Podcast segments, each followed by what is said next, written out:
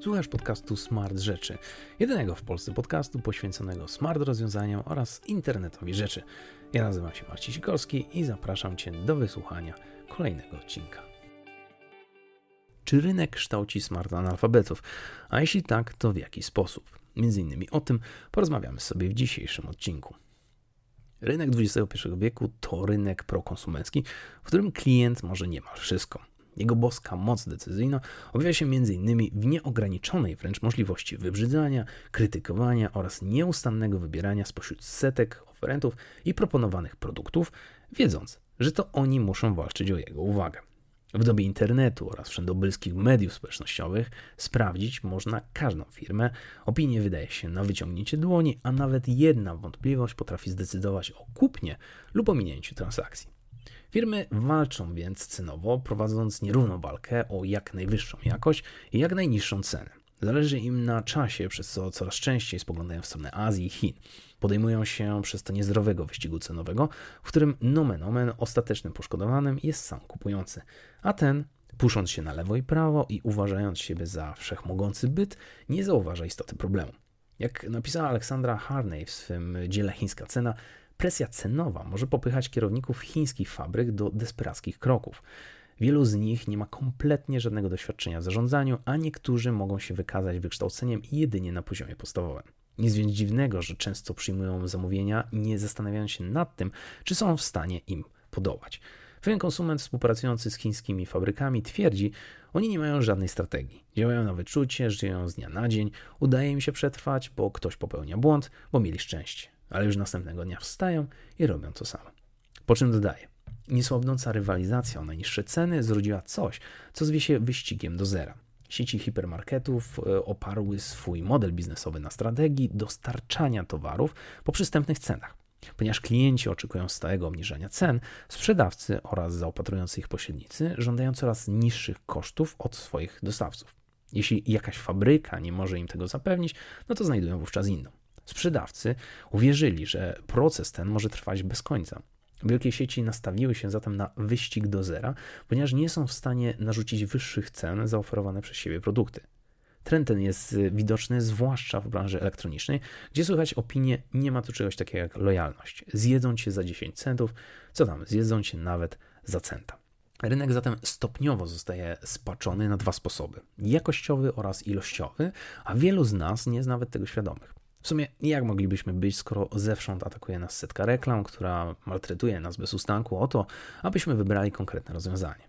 Co ciekawe, trend ten szczególnie mocno wypukla się na rynku smart rozwiązań, gdzie jako anonimowy komentator coraz częściej odnoszę wrażenie, że konsumenci kompletnie nie dostrzegają, jak bardzo są oszukiwani i mamieni przez producentów. Żyją w tej swojej wyidealizowanej bańce, którą przez lata wywalczyli i myślą, że te same działanie i zachowanie pozwoli odnaleźć im się na rynku IoT. Zaczyna się zwykle niewinnie. Padają jakieś mądre hasła dotyczące rozwiązania problemów, o których konsument wcześniej nie wiedział lub których nie dostrzegał. Problemów, które rozwiązać może tylko i wyłącznie internet rzeczy. Smart rozwiązanie skrojone na miarę i unikalne dla konkretnego klienta. Tu i teraz, nigdzie indziej i w żaden inny sposób. Jak to sprytnie ujęto w wielkim praniu mózgów, Przemysł reklamowy opiera się na zbitce autorytatyzmu i braku logiki. Mamy akceptować całość przekazu, kupować towar wraz z wytworzoną dla niego otoczką i nie zastanawiać się nad sensem lub brakiem sensu. Ostatecznie media narzucają nam taki sposób patrzenia na rzeczywistość. Trudno się nie dziwić, że z tego samego pakietu wyobrażeń, stereotypów i obrazów korzystają autorzy wielu produkcji medialnych. Niemal cały przekaz mass mediów jest zbudowany na kulcie bezmyślnego akceptowania autorytetów, nieznośnej powtarzalności figur, argumentów, symboli. Reklamy są nie tylko coraz dłuższymi przerywnikami między programami, lecz także ich dopełnieniem. Następnie pojawia się jakiś autorytet, lub co częstsze w polskich mediach jakaś gwiazdeczka lub celebryta i zaczyna rozpływać się nad zaletami konkretnego rozwiązania lub medium. Pręży się on przy tym dumnie opowiadając, jak jego życie zmieniło się nie do poznania, jak wcześniej błądził we mgle, nie wiedząc, że można żyć łatwiej, prościej i przyjemniej. Co ważne, jest istotne, jaką czynność wykonujesz. Pamiętaj, że zawsze da się ją wykonać lepiej i skuteczniej za sprawą smart produktów. Tym oto sposobem słyszymy hasła pokroju: To rozwiązanie jest przyszłością danej czynności. Dopiero teraz wykonasz czynność na miarę XXI wieku. Rozwiązujemy problemy, o których wcześniej nie miałeś pojęcia. Jest to prawdziwa rewolucja, albo musisz robić daną czynność zdalnie i wygodnie. I tak dalej, i tak dalej. Zostajemy zachęceni jakimiś kolorowymi sloganami, nic nie wnoszącymi ogólnikami. Słuchamy historii producentów, którzy wpadli na swe wybitne rozwiązania i zaczynamy się jednocześnie zastanawiać, czy to, co słyszymy, jest prawdą, czy jedynie ponurym żartem. Czy szczotka do włosów, którą możemy podpiąć do naszego telefonu i mierzyć procentowe przeczesanie włosów, jest prawdziwa? Czy rzeczywiście pozwala ona skutecznie zająć się naszymi włosami i skalkulować spalone kalorie? Co ze smart klapkami, które możemy połączyć po Bluetoothie z tabletem tylko po to, aby wysyłały nam na bieżąco promocję sklepu? Czy rzeczywiście są one warte 150 dolarów i zmieniają nasze postrzeganie świata? Czy nasze zmysły ulegną natychmiastowej poprawie, gdy zamontujemy sobie w mieszkaniu inteligentny podajnik do jajek, który wyśle do nas notyfikację w momencie, gdy skończy się nam ostatniego? Czy może jest to produkt, którego aż tak mocno potrzebujemy w naszym życiu, który zmieni je na lepsze? Może klient rzeczywiście nie dostrzega, jak wiele dotychczasowych czynności wykonywał błędnie.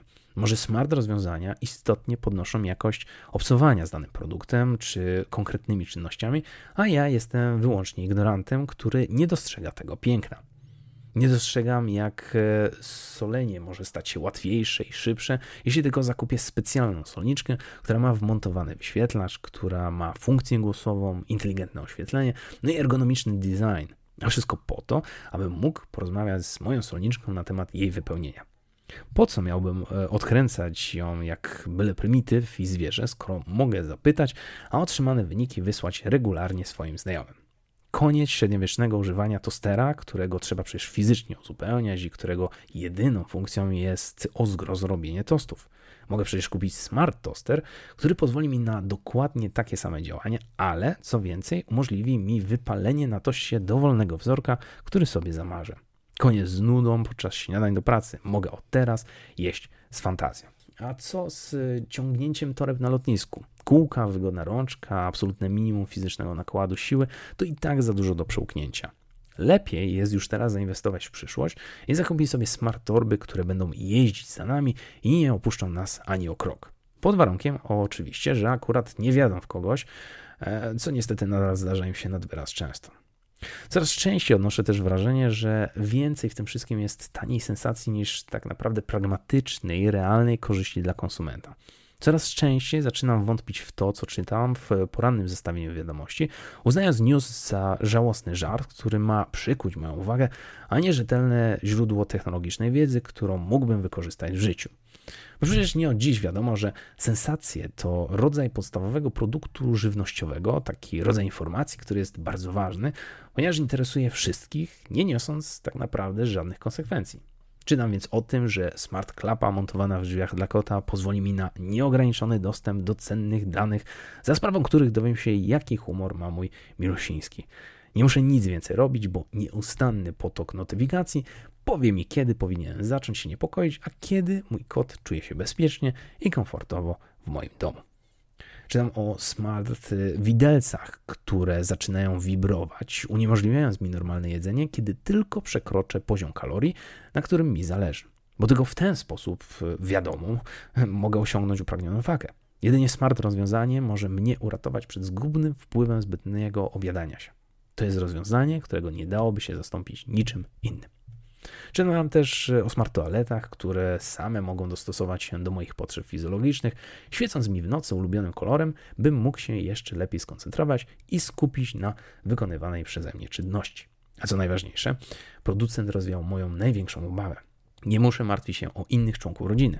Każdy z nas może mieć oddzielny tryb zapisany w pamięci urządzenia. O teraz jest mi lepiej, mając świadomość istnienia tego typu rozwiązania. Oczywiście tę wyliczankę mógłbym prowadzić w nieskończoność, e, wypunktowując kolejne kretyńskie produkty, któremu, które nikomu nie są potrzebne na szczęście, lecz chciałbym zamiast tego skupić się na prawdziwej istocie problemu. Jak to jest, że producenci tych wielkich, fantastycznych rozwiązań nigdy nie mówią o tym, że klient przepłaca tak naprawdę za zabawkę i kawałek plastiku, który jest mu kompletnie zbędny w życiu? Czasami kilkukrotnie bardziej niż e, gdyby zainwestował w manualny jego odpowiednik. Jak to jest, że nikt nie wspomina o tym, że bezpieczeństwo takich urządzeń jest w najlepszym przypadku słabe, żeby nie powiedzieć, że ono kompletnie nie istnieje? Chyba, że te wszystkie włamania, o których słyszymy na lewo i prawo, stanowią jedynie literacki wymysł, a setki terabajtów wykradanych największym producentom to tak naprawdę znów tania sensacja. Jak to jest, że nikt nie wspomina o tym, że sprzęt ten może w dowolnym momencie wymagać aktualizacji, uniemożliwiając mi normalne funkcjonowanie i w rezultacie zostawiając mnie z kupą nieprzydatnego szmelcu? Jak to jest, że wszystkie dodatki oferowane zawsze wraz z opcją premium tak naprawdę stanowią nic nie wnoszący do mego życia element? Moja przestrzeń życiowa w żaden sposób nie ulegnie poprawie, gdy będę musiał ściągnąć setną aplikację, która działa jedynie z waszym produktem. Nie ulegnie poprawie, kiedy dostanę na szybko wygenerowane przepisy, czy jakieś opisy, czy inne pamplety, które wyślecie mi w formie PDF-ów, czy też punkty, waluty lub inne gwiazdki lojalnościowe, które mogę co najwyżej wymienić w waszym sklepie na inne smart zabawki i smart śmieci. Jak to jest, że dzisiaj nikt nie ostrzega mnie, co się stanie, gdy sprzęt ulegnie awarii podczas aktualizacji lub wyłączy się samoistnie? Czy będę w ogóle mógł z niego korzystać? Czy będę mógł przywrócić go do życia? Czy będzie zaoferowana mi natychmiastowa pomoc, gdy moja smart klamka na przykład nie pozwoli mi wejść do domu?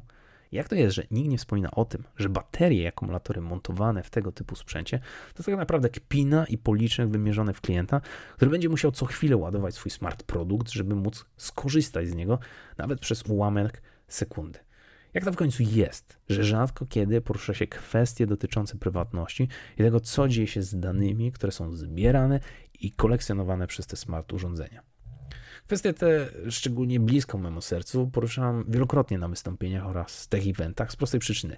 Klient traktowany jest przez większość firm jak zło konieczne i numerek, który można sprofilować i y, podciągnąć do konkretnej pozycji w Excelu. Powrócę do tego tematu z czasem, ale uwierz mi na słowo, kiedy mówię, że większość danych, która trafia do sieci i producentów, tak naprawdę nie stanowi informacji, którymi chciałbyś się dzielić. Z kolei wolumen przesłanych danych już dawno przekroczył zdroworozsądkowe rozmiary. Mnóstwo pytań, a tak mało odpowiedzi. Mnóstwo wątpliwości, a tak mało konkretów. Słyszałem niedawno, że wśród 70% użytkowników korzystających ze smart rozwiązań, mniej niż 20% z nich rozumie, na czym tak naprawdę polega inteligencja tych maszyn, nie mówiąc już o tym, co dzieje się potem z danymi. Co ciekawe, aż 60% użytkowników twierdzi, że niemal codziennie mierzy się z jakimś problemem związanym z prawidłowym działaniem tych produktów, a aż 80% z nich posiada wątpliwości co do tego, czy IoT to tak naprawdę słuszny kierunek rozwoju technologicznego. Pięknie obrazuje to raport IoT Consumer Confidence Report, z którego wynika, że codzienne trudności w działaniu smart rozwiązań mają niemal wszyscy użytkownicy na świecie. 61% posiadaczy smart zegarków, 62% posiadaczy wirtualnych asystentów, 39% posiadaczy smart termostatów, 59% posiadaczy smart lodówek, 55% posiadaczy smart kuchenek, czy niemal 62% posiadaczy smart samochodów. Trochę słabo, jak na tech rewolucyjne rozwiązania, prawda? Tym gronie 80 do niemal 90% konsumentów wątpi w to, jak będą działać smart samochody i czy na przykład nie ulegną one nagłej awarii. Taka sama grupa respondentów boi się nieuniknionego i nieodwracalnego zamknięcia samochodu lub problemów związanych z właściwym działaniem smart maszyn w domu. Najgorzej wypadają smart rozwiązania medyczne, gdzie praktycznie wszyscy, jak jeden mąż, boją się o kwestie etyczne, kwestie bezpieczeństwa i możliwe pomyłki, które wynikną, gdy maszyna zacznie podejmować działania za nas, doradzając nam w kwestiach zdrowotnych. No i ja rozumiem, że nie należy siać tu zbytniej paniki i należy podchodzić do wszystkiego ze zdrowym rozsądkiem. Przecież na każde jedno dobre rozwiązanie zawsze pojawia się 10 złych i ponad setka kopii kopii, które niekoniecznie muszą oferować jakość w dobrej cenie. Ja zdaję sobie sprawę, że nie wszystkie rozwiązania muszą być z definicji złe i prowadzić do nieuniknionego problemu. Rynek sam powinien się bronić, a istota kapitalizmu sprowadza się do tego, że każda potwora tak naprawdę znajdzie swego amatora. Nie zmienia to jednak faktu, że czasem warto jest na moment ochłonąć, odrzucić wszelkie nowinki na bok i zastanowić się tak naprawdę, do czego jest nam potrzebne konkretne rozwiązanie. Zastanowić się, czy czasem nie jest tak, jak mawiał Pierre Bourdieu, tam gdzie każdy patrzy na drugiego, by ubiec resztę, zrobić to przed innymi lub inaczej niż inni, kończy się to robieniem przez wszystkich tego samego. Jest prawdą, że cywilizacja rozwija się poprzez wzrost liczby operacji, które możemy wykonywać bez myślenia o nich, lecz nie znaczy to, że powinniśmy traktować wszystkie smart rozwiązania jako złoty środek na nasze problemy. Czasami naprawdę wystarczy odrobina zdrowego rozsądku i chwila zastanowienia się. Ja rozumiem, że wygoda może brzmieć jak lek na wszystkie problemy, jednak czasem lepiej jest tak naprawdę zastanowić się nad tym, jaką naprawdę cenę niesie ze sobą to gorzkie lekarstwo. Lepiej zabrzmieć jak cynik z wątpliwościami, niż infantylny głupiec, który bez namysłu nabędzie każdy kolejny złoty gadżet. Mam nadzieję, że spodobał Ci się dzisiejszy temat. Jeśli masz jakiekolwiek pytania lub wątpliwości, zapraszam do kontaktu na adres kontakt małpa.smartrzeczy.pl. Po więcej materiałów zapraszam na stronę smartrzeczy.pl, a ja, jak zawsze, zachęcam Cię do wysłuchania kolejnego odcinka. Do usłyszenia.